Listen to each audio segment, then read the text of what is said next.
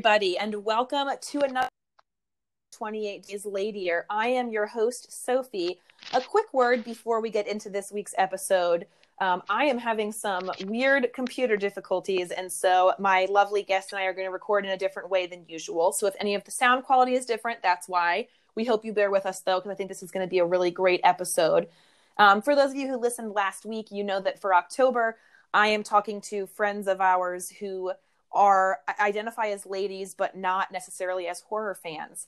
And last week I was joined by Sarah to talk about It Follows. This week I am joined by my very lovely friend Kat. Kat, how are you? I'm doing well, thanks. How are you? I am great. I have been so looking forward to this all week um, because we're talking about one of my all-time favorite movies. But before we get to that, why don't you tell me a little bit about your experience with horror films before we watched what we watched for today? Absolutely. Um, going back to exactly what you said, I've never really considered myself a horror fan. Um, I got really scared easily as a kid. I remember watching like The Sixth Sense and having nightmares for weeks. mm-hmm. um, but as an adult, it's been much more interesting to kind of explore that genre and, um, you know, I'm not kidding anymore, so I don't have as many nightmares.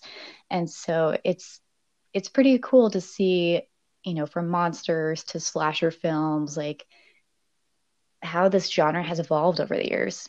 Hmm.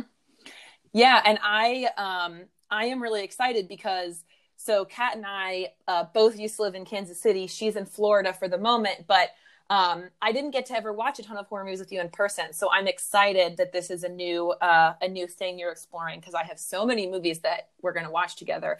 And in prepping for this episode, um, one of the movies Kat picked was The Birds, but I've not seen it, and I wanted to make sure we were covering stuff that I had seen and could sort of talk about in context. But I was like, okay, we definitely got to watch that together too because that's a hole in my horror knowledge. yeah, I'm excited for that one. I think it'll be interesting yeah i think that'll be pretty great um, so we didn't pick the the birds for this week or rather i i suggested we watch something that i've already seen so kat why don't you tell us about what we're watching this week and why you picked it Sure. Uh, I kind of looked at all the classic horror movies, and one in particular that stood out to me was Scream, the original 1996 version. I honestly didn't really know a whole lot about it. I knew that there had been kind of spoofs made later on based on this movie. Um, and so I just wanted to to check it out. Yeah, well, it's really funny because um, you talked earlier about how you didn't really get into horror because you got scared as a kid. Um, people who listen to the show have heard me talk at nauseum about how I am such a wimpy horror fan, and Scream in particular is a movie that I saw part of as a kid and then it like scarred me forever. And i remember how scared i was to watch it the first time that i was like i'm a horror fan now i can take it. Um and it really it like it held up but it's funny because that one scene that freaked me out which we'll talk about as we go like is still maybe one of the creepiest scenes in the movie for me. Um but before we get into our thoughts on the movie i'm just going to spring this on you kat. Can you give me a brief plot synopsis of scream? Um it's a classic slasher movie based in the from based in the 90s and it basically the opening scene has two teenagers being brutally murdered. And so the rest of the movie we're kind of wondering who the murderer is. You know there was a murder one year prior. And um, i think one of the biggest things is there's a lot of talk amongst the teenagers themselves about horror movies and about the different um, kind of horror movie tactics that are used and it's just mm-hmm. it's interesting to see you know characters within a movie talking about a movie um, and kind of already playing out some of those um, you know those spoofs of of well i'm not going to be the girl that runs up the stairs mm-hmm. you know right. in a movie and then that plays out so that's kind of the basis of the plot without giving it away i'm assuming we're going to be talking more about that but hopefully that covers it that is perfect so I'll just say off the bat that as we go, we're definitely going to get into spoiler territory. So if you are a person listening to this podcast and somehow you haven't seen Scream, please seek it out. It is such a phenomenal piece of media and just a really fun kind of time capsule of a very particular time. Um, so, Kat, give me like a one or two sentence overview of what you thought of this movie, and then we'll kind of dive in a little deeper and talk about specifics. Um, I thought it was great. I did not see the ending coming at all, which, you know, that's always what I'm trying to figure out when I'm watching horror movies or thrillers or mysteries of any sort of kind. Mm-hmm. And um, so having that surprise at the end was awesome. And then looking back at the movie, I'm like, oh yeah, I guess there were tiny little hints here and there that I just didn't pick up on. Um, and then the whole part about you know talking about horror cliches within the movie itself was was spot on. Yeah, it's really fun because I think some I'm really glad to hear you say that because I think some folks now will talk about Scream and it's sort of um, as you alluded to, like Scream uses a lot of sort of meta commentary to talk about horror and just pop culture in general in the 90s. And I think that's something we take for granted now because so many other pieces of media, be it TV shows or movies, have sort of picked up on that style of of acknowledging the tropes that they're using or tropes that would be common in similar pieces of media but at the time that Scream came out, that was relatively new. I'm not saying that Scream was the first movie to ever do it, but I think especially with the level of sort of societal impact, um, Scream made a really big difference in the way that we can sort of talk about media. And what I love so much about Scream is that, like you said, it is pointing out some of the tropes in horror that are silly or kind of played out. And it engages in some of those same tropes but you can tell that it's not done from a cynical like they're not trying to say we're better than this. They are sort of like acknowledging the stuff about horror that is silly and campy and cheesy and just really loving it um and then sh- like being a part of it in a very knowing way which i think is really fun exactly i mean even look at the rules that they mentioned in the movies in the movie that i thought was really interesting. Um, you know, talking about how you you have to be a virgin in order to not get killed, and mm-hmm. um, I'm trying to remember all the movies. You'll not survive if you drink or do drugs, or if you say never say I'll be right back. I'll That's like right one of my back. favorite ones. exactly. Um, and then I think there were two others, right? Like saying who's there um, yeah, one is like don't say who's there or go like investigate a sketchy sound. And we, um, we and know. everyone is a suspect. Exactly. Yes. And that's the thing I loved about this movie in particular is they really explored that last one. yeah, they I'm really glad that the ending um surprised you because of course with movies like this and you mentioned The Sixth Sense, movies that have such a big twist at the end. They so often get spoiled after they've been out for a while. And I think the twist at the end of Scream, when we find out who the killers, plural, are, is so cool. Um, and and so I'm glad that wasn't spoiled for you ahead of time. And I think Scream is a movie that um, I personally hate movies that have a twist at the end that it doesn't make sense. Like if you, you know, you watch a movie where you see the twist at the end and you're like, wait, but if I go back and rewatch this, that twist won't make sense. Right. Um, and that's not the case here. I mean, rewatching it now, it's just so much more sinister. So many interactions seem so much more troubling when you know what's going to happen towards the end of the movie. Um, but it was very funny because um, well before i tell you this i want to hear like what did you think of the opening sequence of this movie with with drew barrymore? Because that like really shook audiences at the time this movie was being released.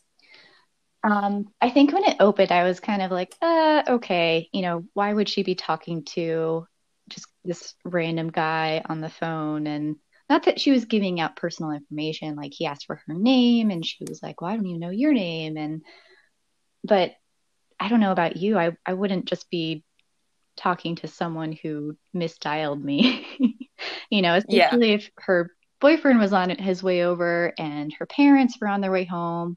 Um, I think that part kind of bothered me a little bit. But then once we got into, okay, she's being stalked, like there's a killer out there. And then we see her boyfriend who's already been, you know, kind of beaten up a bit, already bloody and tied up. It, it starts to get real. And I love the, um, the metaphor with the popcorn, how everything at first is very like subtle. And then mm-hmm. you know, once you get deeper into the scene, it just becomes a giant mess, like shit's on fire. um, yeah, it just gets totally out of control. Exactly. And I thought, especially the ending of that scene where you see her parents coming home and she's gasping for air, trying to call out to her parents. And then while she's being murdered, like her parents are going into the house and discovering something's afoot. You know, I thought that was really well done as far as timing wise. And looking mm-hmm. back, now that we know who the killers are, I kept trying to think about, you know, who did which part. And I think now we know that there was a motive for this kill. Yeah, definitely. And sort of to your point, I will, I'm with you where when she starts talking to him, like this was never a thing that I did, but like I know so many other folks our age that would just like get on chat rooms and talk to strangers, or like people now who will just like start chatting with people on like Instagram or Snapchat that they don't know. And it's like I guess I I can imagine in a time when you didn't have those things that you're as accessible that this would be the, the alternative but i'm with you where it's just like why are you talking to this guy that you like have no idea who he is but um mm it this sequence like really like rocked people because they really advertised that like Drew Barrymore was going to be in this movie. Um, and so to kill her off so quickly when she's like one of the bigger names in the cast, like a, was really shocking to people. I think when the scene starts to take a turn, like she's in danger, everyone's expecting it to be like, wow, what a close call. And the rest of the movie is about her. Um, and then she dies in a way that I think was like very um, intentional, probably. To um, you have seen Psycho, yes? Yes, it's been okay. a few years, mm-hmm. yeah, so sort of similar to the way that Psycho uses that same um, subversion to like kill Janet Leigh, the main female character, pretty early in the movie when like we think it's going to be about her, and then she dies like half an hour in, and we still have the rest of the runtime, and she's gone now. Um, but there were a couple things that I was struck by watching this movie this time, which is that again, this is like one of my all-time favorite horror movies probably. I love the entire Scream franchise. I even love Scream 3, which is just a ridiculous movie, but it holds a very special place in my heart. But I had forgotten how just like really dated and low budget the title card is mm-hmm. when it's mm-hmm. just like flashing in white letters like scream and then every once in a while red will flash and like people screaming and stuff it just like it looks real i think a lot of the movie actually besides the clothing mostly ages really well like the effects are really good um and the the shots are like framed really beautifully and that that opening title card is just so silly but um the other thing that really jumped out to me is as a person who really loves horror, but like you said, I also get scared super easily. Um, it's been a while since I saw a horror movie in theaters, but I I didn't notice until this viewing that during that kind of silly title card, as all the screaming dies away, there's just a heartbeat that's like speeding up and speeding up and speeding up until Drew Barrymore answers the phone. And that to me like so mimicked the feeling of sitting in a theater before a horror movie, I always have a moment when the trailers are over and the movie is starting and all of a sudden my heart rate skyrockets and I'm like maybe I should leave. This might be too scary. I don't know if I want to be here. and so I can I can only imagine like seeing this in theaters and having that happen. No kidding. I didn't notice the harpy, but I I completely understand like having that same feeling, especially in the movie theater when you're surrounded by people in the dark and you don't you have no idea what's going to happen. Yeah, just ugh, so scary. And that that scene of Drew Barrymore, I mean, like I said, so much of this movie is paying homage both to the horror genre generally and to specific movies. And this movie has this scene has two really great references to Halloween, which is of course one of my probably my all-time favorite horror movie. And the first is that when he's asking her trivia questions and asks who the killer is in Halloween, the score, even though it's very quiet, the score starts to mimic the Halloween theme, which I had never noticed until this viewing. That was very cool. And of course, the one that's very well known is when her parents get home and, like you said, they realize something is wrong. And the dad says to the mom, Go down the street to the Mackenzies and call the police. That's what Jamie Lee Curtis says to the kids that she's babysitting after she thinks that she's killed Michael and they've survived his attack. Is she tells them, Go down to the Mackenzies' house and call the police.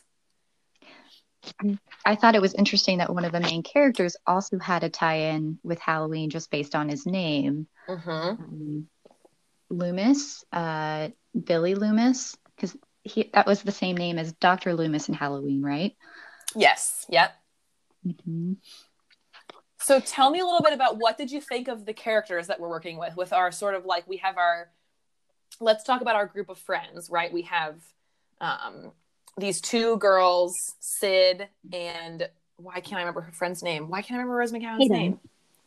Thank you, Tatum. And then Mhm. we have Billy, Stu, and Randy. Uh, what do you think of what do you think of these kids?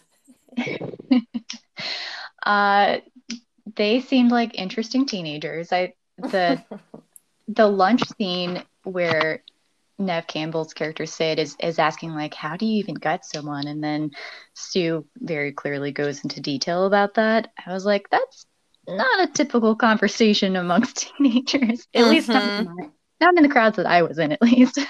Right. Um, but yeah, I, I thought it was really interesting to having Randy's character, you know, he seemed like a very easy target of, you know, he worked in the movie store. He clearly had a lot of horror movie knowledge, um, which we knew that the killer does too.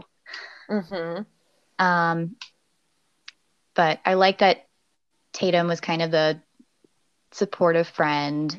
Um, and Stu and Billy, you don't really see a whole lot of interaction between them.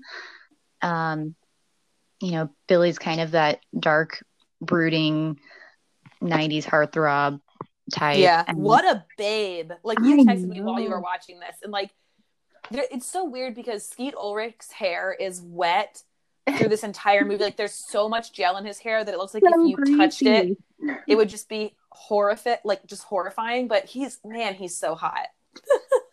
And he does such a great job of like encompassing that, you know, moody, not even quite emo type, but um brooding teenager kind of personality. Um Yeah. and then Stu, Matthew Lillard is just hilarious and that he's he seems like he's just the class clown and kind of goofing around at all the time. Um, I honestly didn't suspect him at Right? all until Yeah. later on in the movie, and then and I was like, oh yeah, I now that I'm thinking back to that lunch scene, you know, he was very descriptive about how to gut Mhm. someone. Yeah. And he even said, I never killed anyone. And Billy had to like catch him and be like, no one said you did. yeah. Like calm down, Stu. No one's talking about you right now. exactly. Yeah. Um, oh yeah, we'll definitely like get very in detail. I hope in talking about the like reveal at the end with the two of them because it's just like so so so so good. Um, Mhm. but yeah, so there's there's this scene, like I said, that I saw. I never saw this movie growing up, but I remember when it came out. Um, that they used to show it on TV all the time. And my mom, when I was growing up, she worked overnight, and sometimes in the summer, she would let us go to work with her. That was like a really exciting thing because she'd be the only one in her like big office area. So we would just kind of go like hang out and we could sit at her desk while she was in the operations bay and just like kind of hang out in a big open office space overnight. It was like having a lock in with like a couple of your siblings in a space where there was nothing for kids to do. And um inevitably we would like fall asleep under her desk um, and just eat like way too much vending machine candy but i remember like because she went to bed or she went to work in the evening at a time that we were usually asleep we would try to stay awake until it was time to go to work. And I have a very vivid memory. I actually just realized that Hannah doesn't remember this at all. Um, but we were waiting for my mom to wake up for work. And so we were up past our bedtime and we were watching TV and flipping through channels.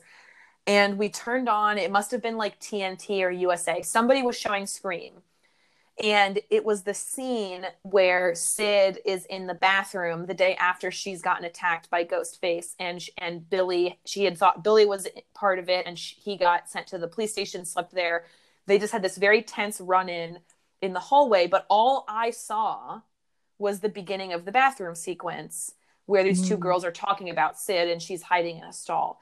And she comes out, and she's very distraught and upset, and sort of trying to pull herself together and all of a sudden she hears a noise and and someone say her name. And she's getting really panicky and she's trying to figure out if there's anyone else in the bathroom. And while she's sitting there two feet come down in one of the bathroom stalls. Mm-hmm.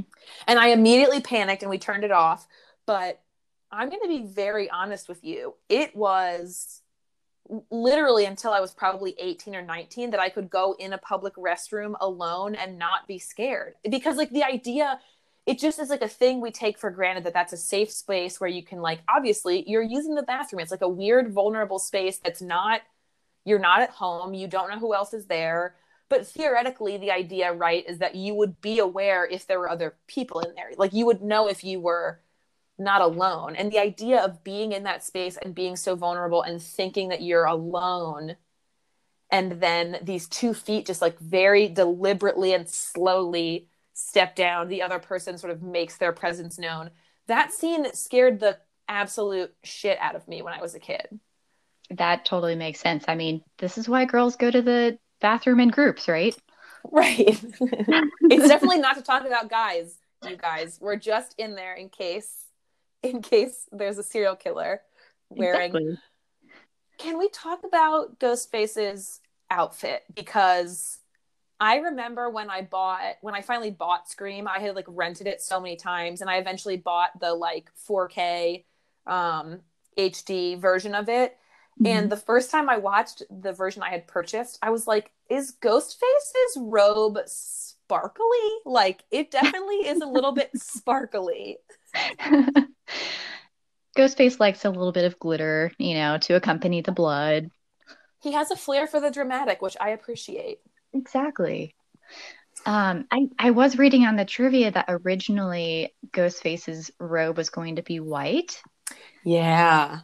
And they decided against that just because it looked a little too similar to the KKK, which I'm kind of glad that they did because I feel like black is much scarier and more mysterious and they can kind of you know hide a little easier in that mm-hmm. um, but yeah interesting and the face itself is is scary it's so scary I, I i know that you and i both love to read the imdb trivia and one mm-hmm. of the mm-hmm. things they talked about is that um, bob weinstein hated the mask and just like thought it looked really stupid i think that mask is I mean, Hannah and I talk about this on the show a lot where I think we take for granted that maybe it's really easy to like make up a monster or make up a villain. Um, but doing something that is simple but is going to be effective and scare people is actually a lot harder than I think people realize. And I feel like Ghostface is such a good example. Like that costume is so horrifying, but it's very simple. It is very simple. And I like that it was kind of um, easy for the other kids to get a hold of so that mm-hmm. you know you didn't know who it was. It was even though it was it obviously stood out um, there were so many of them. I mean those two kids got suspended because they were running around in the costume. So right. Right. And dewey makes the comment that like you can get this at any five and dime store so we have no way of figuring out who the killer is because like it's around Halloween and these costumes are easily available. Exactly. Um, it's really funny because I don't know if my dad, like, he must have seen this when it came out.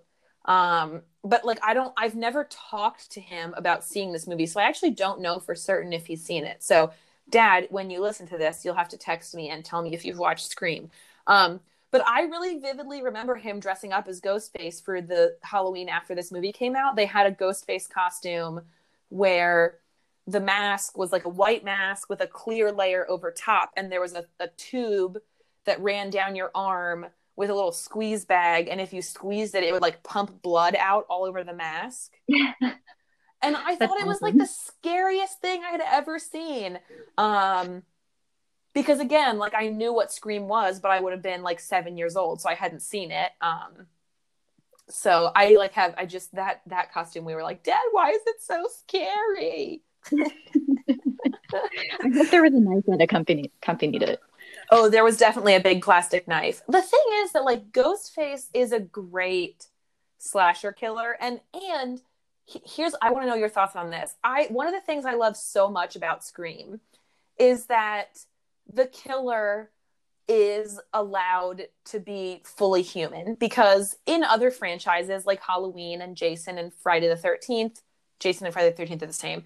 In Halloween, Friday the 13th, and Nightmare on Elm Street, the killers are supernatural. And so, you know, for example, Michael and Jason, they always walk, they never run, but no matter how fast you are, they're always going to catch you. And they don't really die and they just even if you think you defeated them they're always going to come back for the next movie. And i love getting to watch this movie and see people like really hold their own against ghostface especially because most of the victims that we see murdered are women. It's really cool like even the women who do end up dying it's really cool to see them like just like fight with this guy. And i love that ghostface continues to just like be clumsy and trip and bump into things and get kicked in the balls and just like be a very human bad guy. Yeah, I totally agree. And everything you just said makes me think back to the scene in the garage where Tatum goes to get more beer for the party. Mm-hmm. And then she gets cornered and she thinks he's a joke at first. And she's like, Oh, don't kill me, Ghostface. I want to be around for the sequel. You know, clearly bringing in those those same tropes that we were talking about in the beginning. Um, and then you see her actually start fighting with him and you know throwing beer at him and eventually he like flips over her and it was just kind of hilarious you know to to see this character that you're supposed to be afraid of falling around and you know flailing about mm-hmm. um, fighting with a woman. And i mean eventually he does get the best of her but it does kind of bring a comedic feature to it. Yeah definitely. And they again we, this is one of those things like with the mask where it i think if you don't think about it it's like of course that's pretty easy. But the fact that they're able to have a killer that is that clumsy but is still terrifying like you are laughing at him one second and the next second you're really scared because he can turn the tables that quickly. And that's like a very hard balance to strike and i think they do it really well for the whole the runtime of the movie. For sure. I agree. Um, okay next i have to hear what you think about gale weathers. Um, courteney cox really wanted to be in this movie because at the time obviously she was famous for friends and monica is so nice and lovable that they didn't want to give her this part. And she really didn't want to always be typecast. And so she wanted to play gale because gale is this really like rough kind of bitchy very not nice person. Um so what did you think of seeing her in this role especially with her uh, phenomenal highlights? Oh my gosh those highlights were amazing.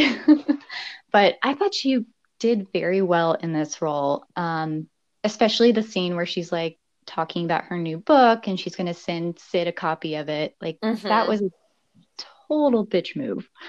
Um, but I love the play on her name too, Gale yes. Weathers, and she, she, even makes a joke about it, how she sounds like a meteorologist.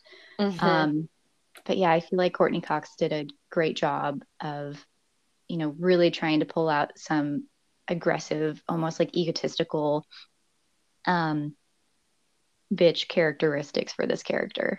You Definitely. Know, really focusing on what did what was her comment about the uh, how she snuck the camera into the living room and something about tabloids getting the Pulitzer Prize. Like, come oh, on. Oh yeah, she. Oh my gosh, she's the best, and she she is a character that like um is just like she has a very specific goal. Her career is super important to her and mm-hmm. she's not going to like listen. I there are parts of this movie where I also want to punch gale Weathers, so I'm not going to act like I think she's great all the time.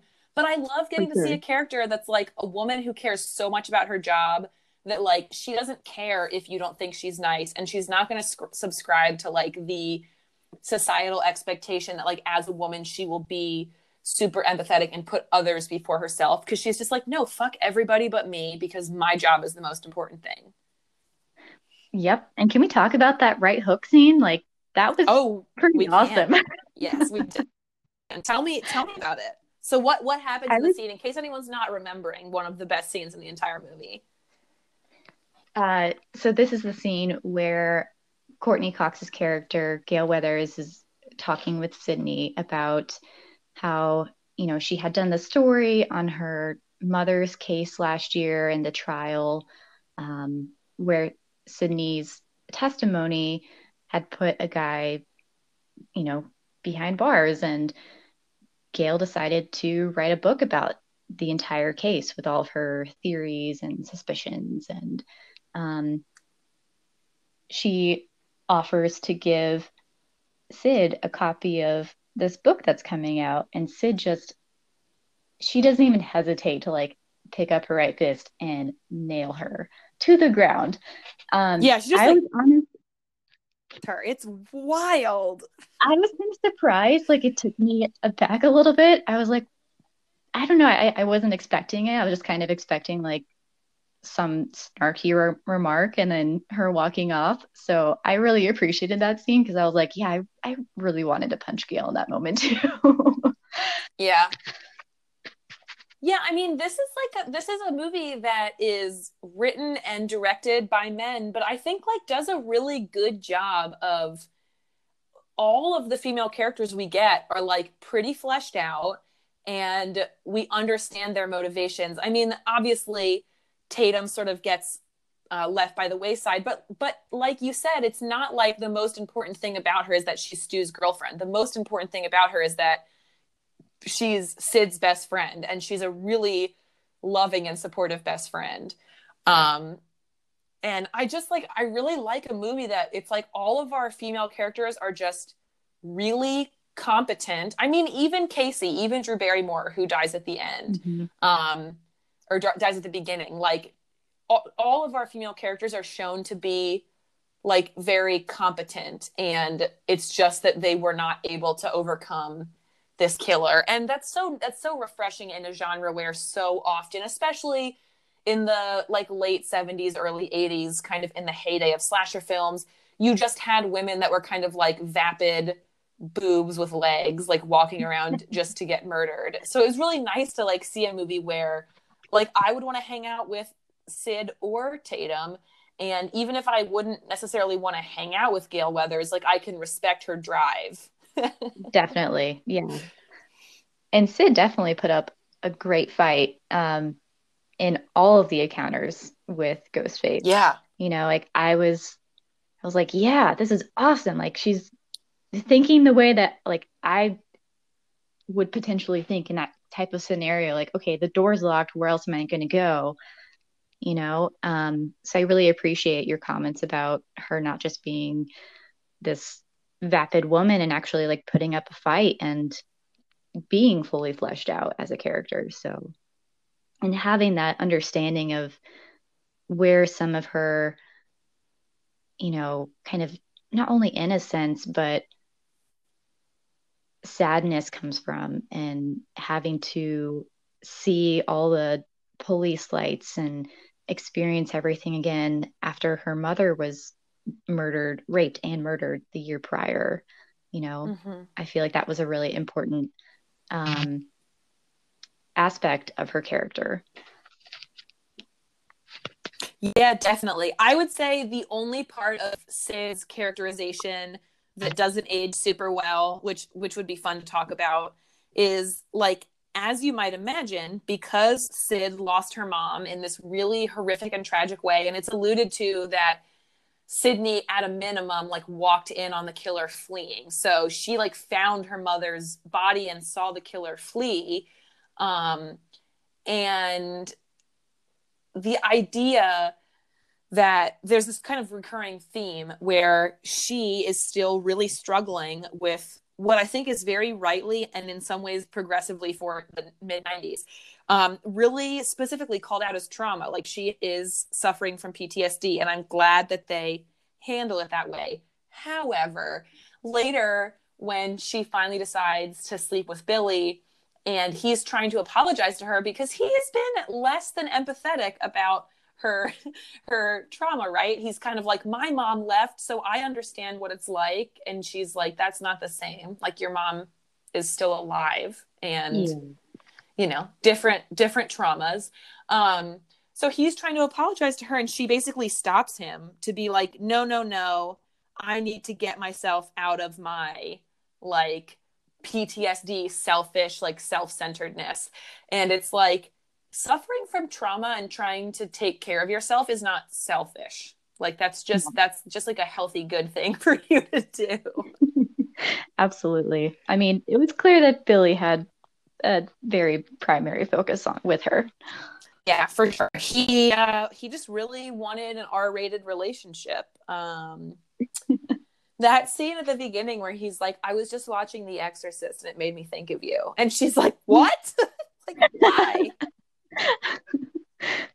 Yeah, that was uh, pretty astonishing. I was like, that, no. what a great pickup line, Billy. This is no wonder you get all the girls. For real. um, I want to talk about an, a, a part of this movie that like just makes it so wonderfully dated in the mid 90s, which is that a majority of these murders are associated with mysterious phone calls.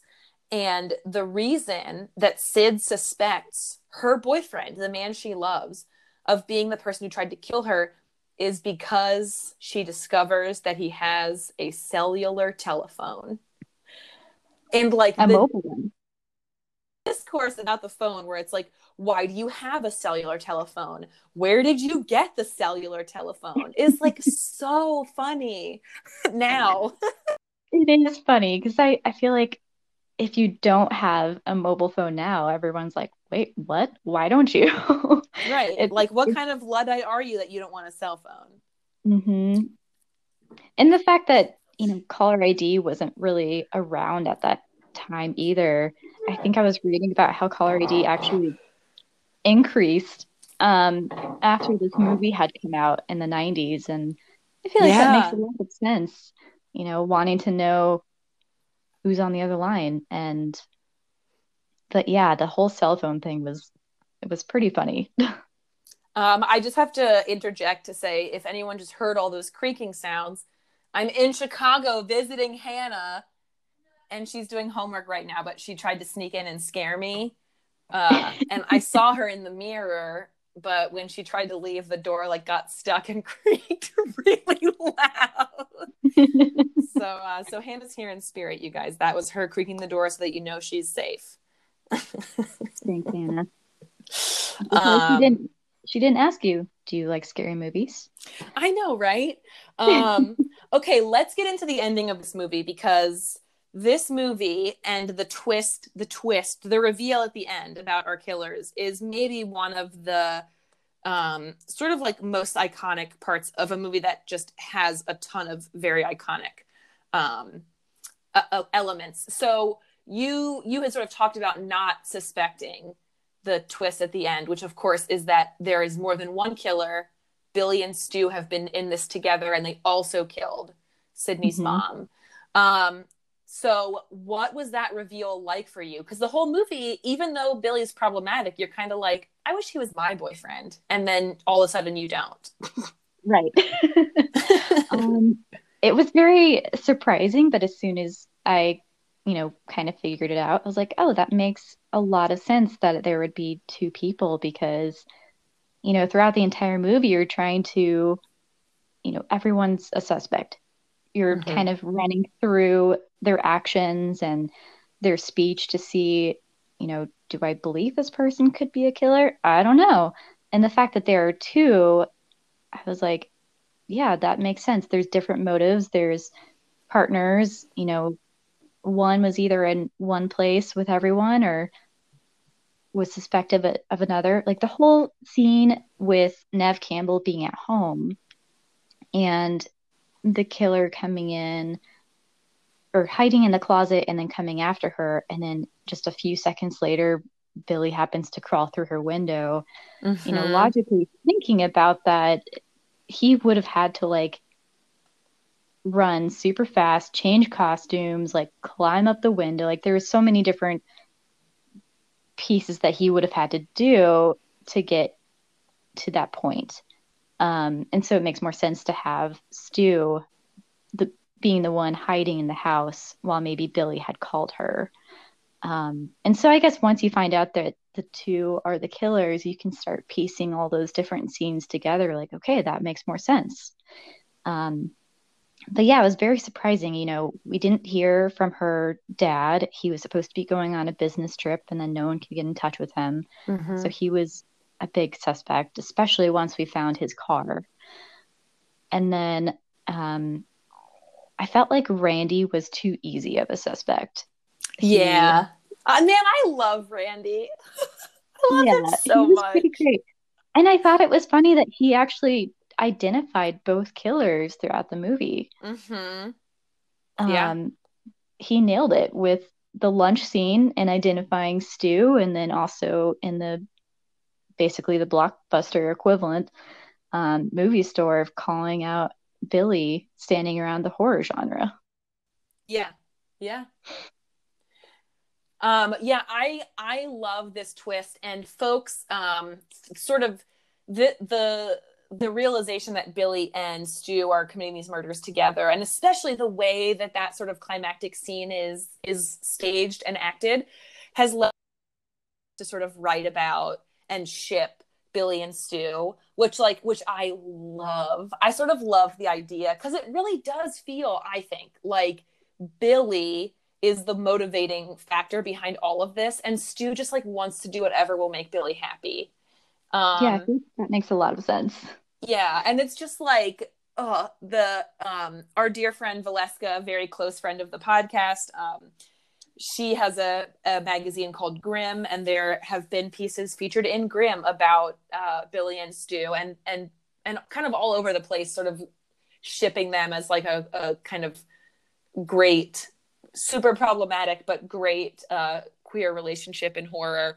One of my favorite things, um, because like I love this movie and I love so many aspects of it, but I think the thing that I maybe love the most is Matthew Lillard's performance. And I think that his performance, especially in the end, it's just once we realize that he's one of the killers that his performance becomes like so unhinged, but it remains very like immature and childlike. Um, and that scene, so I watched this the other day, um, and my partner came home while I was finishing it, and it was right at the reveal. And of course, like Jeremy's seen this movie, so he knows.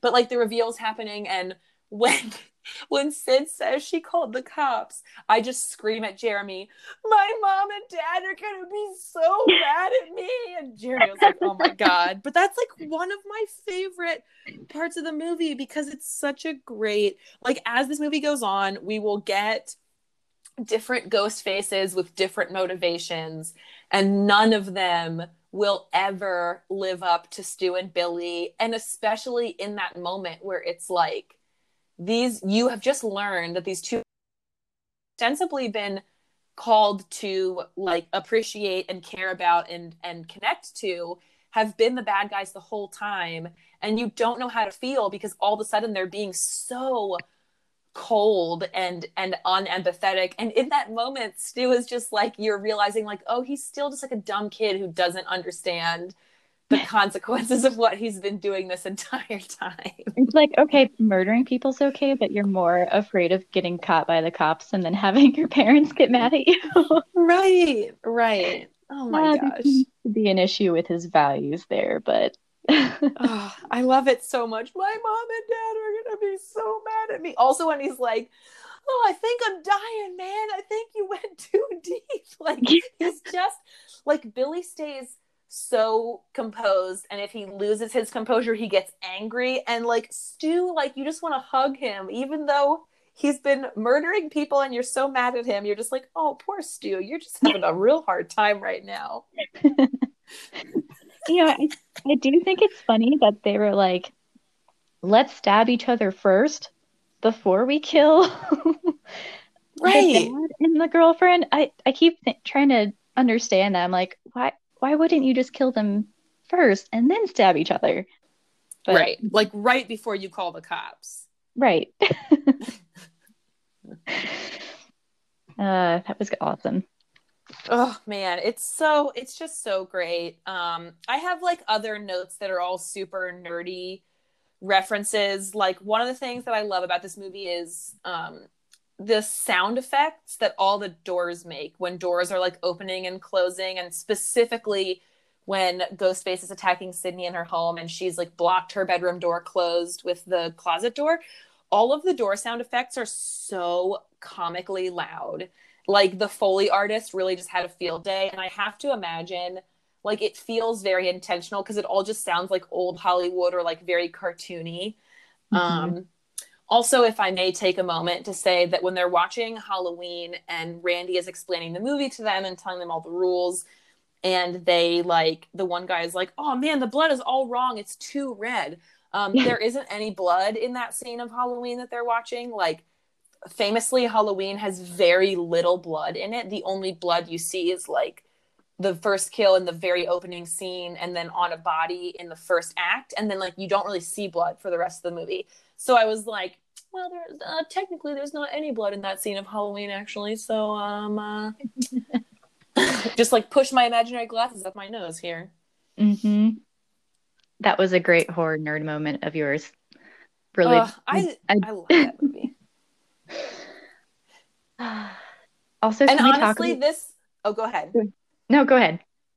I was just gonna say, like, this story has probably been told on this podcast before, um, but maybe it hasn't. And uh, Kat was with me when uh, we went to a haunted house that had a Halloween room, and I got so scared that I shoved my partner into Michael Myers to protect myself in like a moment of fight or flight. I remember that. That was really funny. Um, I also remember like I I think I was walking first through the doorway and Michael Myers just kind of like stood in front of me and I was like, "Excuse me." Yeah, you're, like, you're my wife, sir. And I was like, "I have to get out of here." Oh, that was a lot of fun. Oh, that was a lot of fun.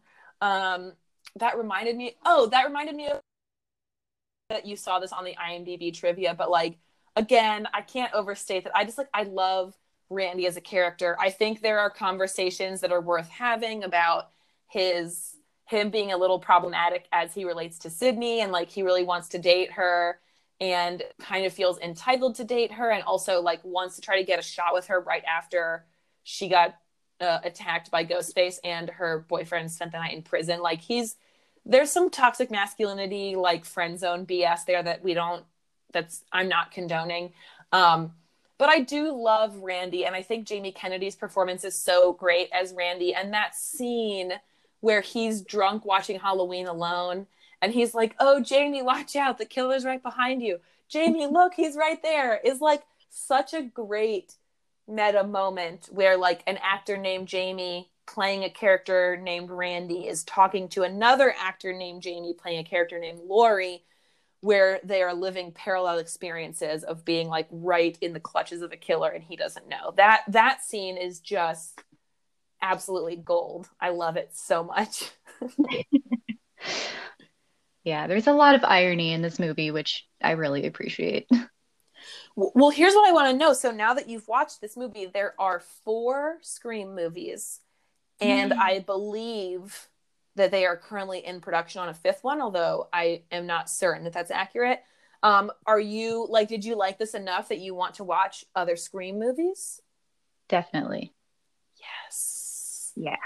Oh, that I'm fills me with joy. Been into the slasher movies lately. Um, you know, before Scream, I watched You're Next, which is another great slasher movie.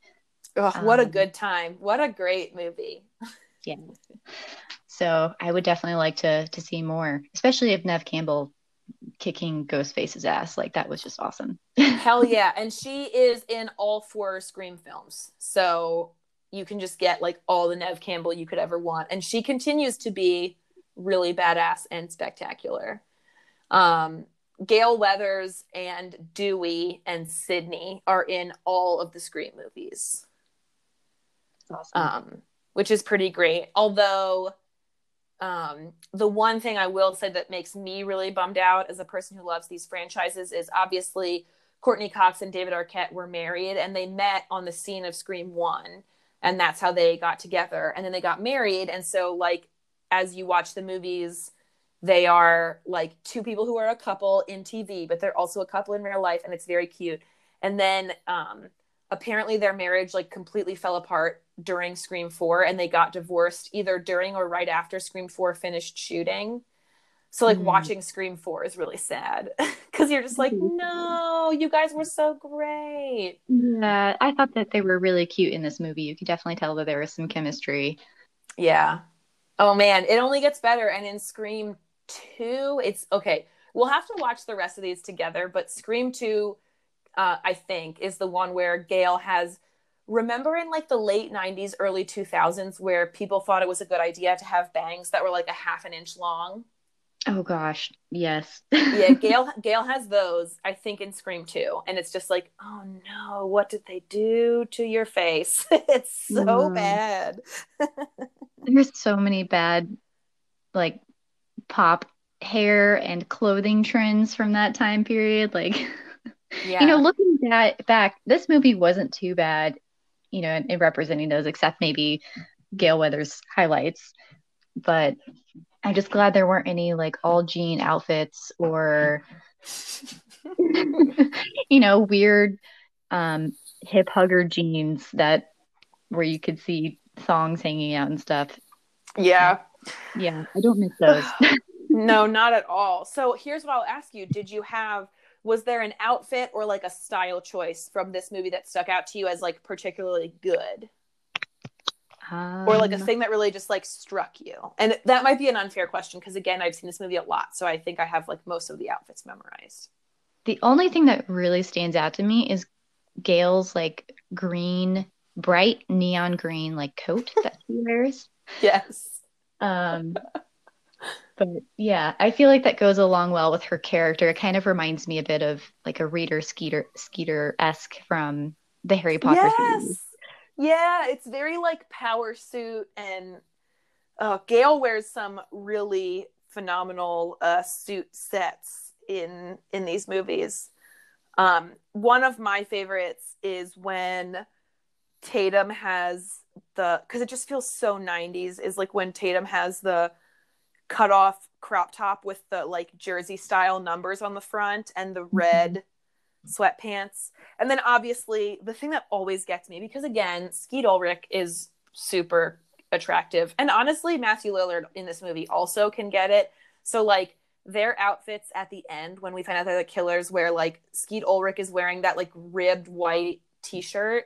Mm-hmm. Um I really like that. Those should I know ribbed stuff has come back around for women. I'd love to see more men in in ribbed shirts. I think they're like great. Make all shirts ribbed for her pleasure. And um and like Matthew Lillard's like big baggy beige sweater is also just like I just want those like big sweater arms to hug me and I would like him to not be a serial killer. Right? you know, that's what I want. It's not that much to ask. Not at all. Well, I'm interested to see like what the plot lines are for Scream 2, 3, and 4, since we know that the two primary killers are officially dead in this movie. I mean, Neve Campbell made sure of that.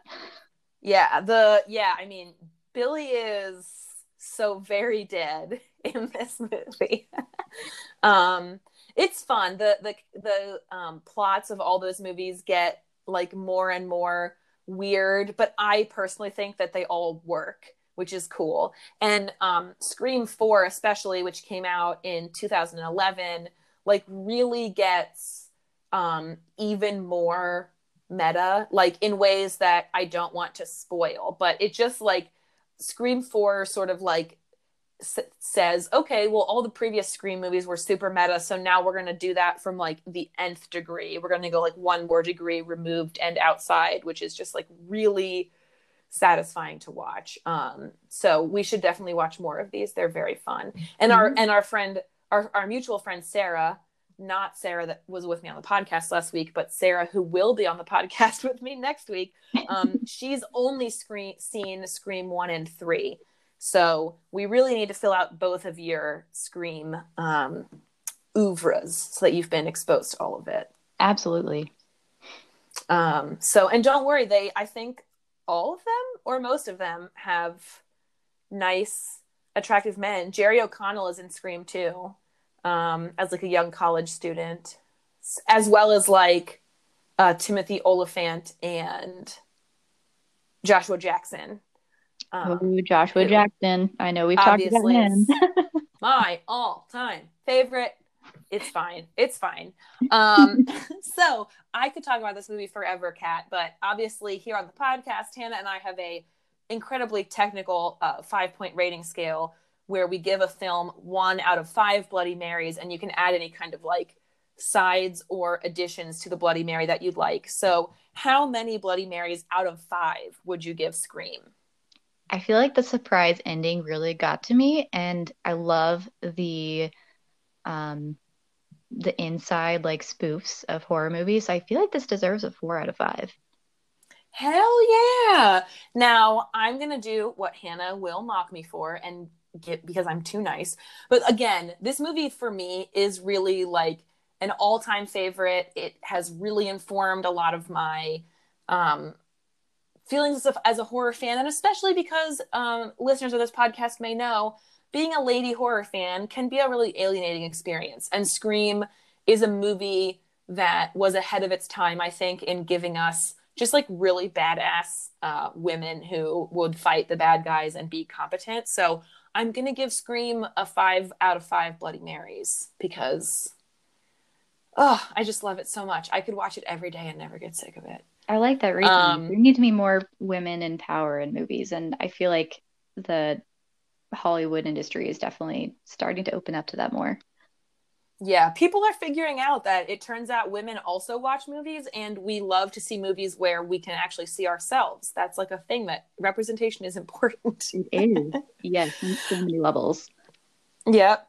So, um, our in ladier news this week is actually not specifically a piece of news, uh, in that the thing I'm talking about, the person I'm talking about, has passed away, and she passed away a couple of years ago. But I recently learned about an amazing woman that I think many of you may have never heard of. And so, if you've never heard of her, I want to just uh, give you this very brief primer on her life and tell you to go seek out information about her. So, this woman's name was uh, Dovey Johnson Roundtree. She was a black woman born into the Jim Crow South. And in her lifetime, she was in the military. She was also a reverend in the, in the Christian church, and she became a defense attorney and specifically did criminal defense work. Um, she very famously defended a black man named Raymond Crump in the 60s, who was um, uh, sorry, charged of the murder of a white woman in Washington D.C. with very, very little evidence, um, and she was able to um, have him acquitted of that crime. Which again, like in the '60s, you weren't seeing um, a lot of defense attorneys that weren't white men, and here she was, this just like really smart, dedicated um, black woman who cared a lot about the folks that she worked with and represented.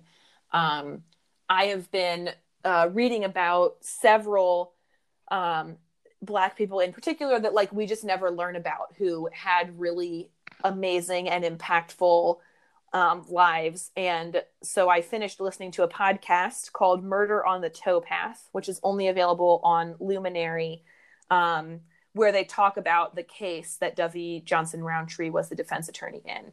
And i just was absolutely blown away that i had never heard of her. So if you don't know about Dovey Johnson Roundtree, I will post her obituary. She died in 2018 at the age of 104.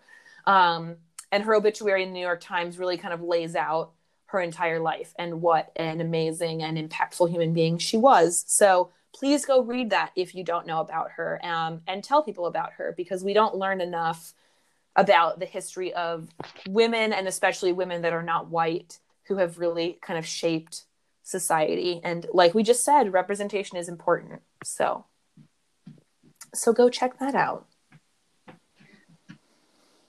um, okay kat so what we do here at the end is uh, we are going to try without seeing each other to clink our imaginary glasses at the same time. Are you ready? I'm ready.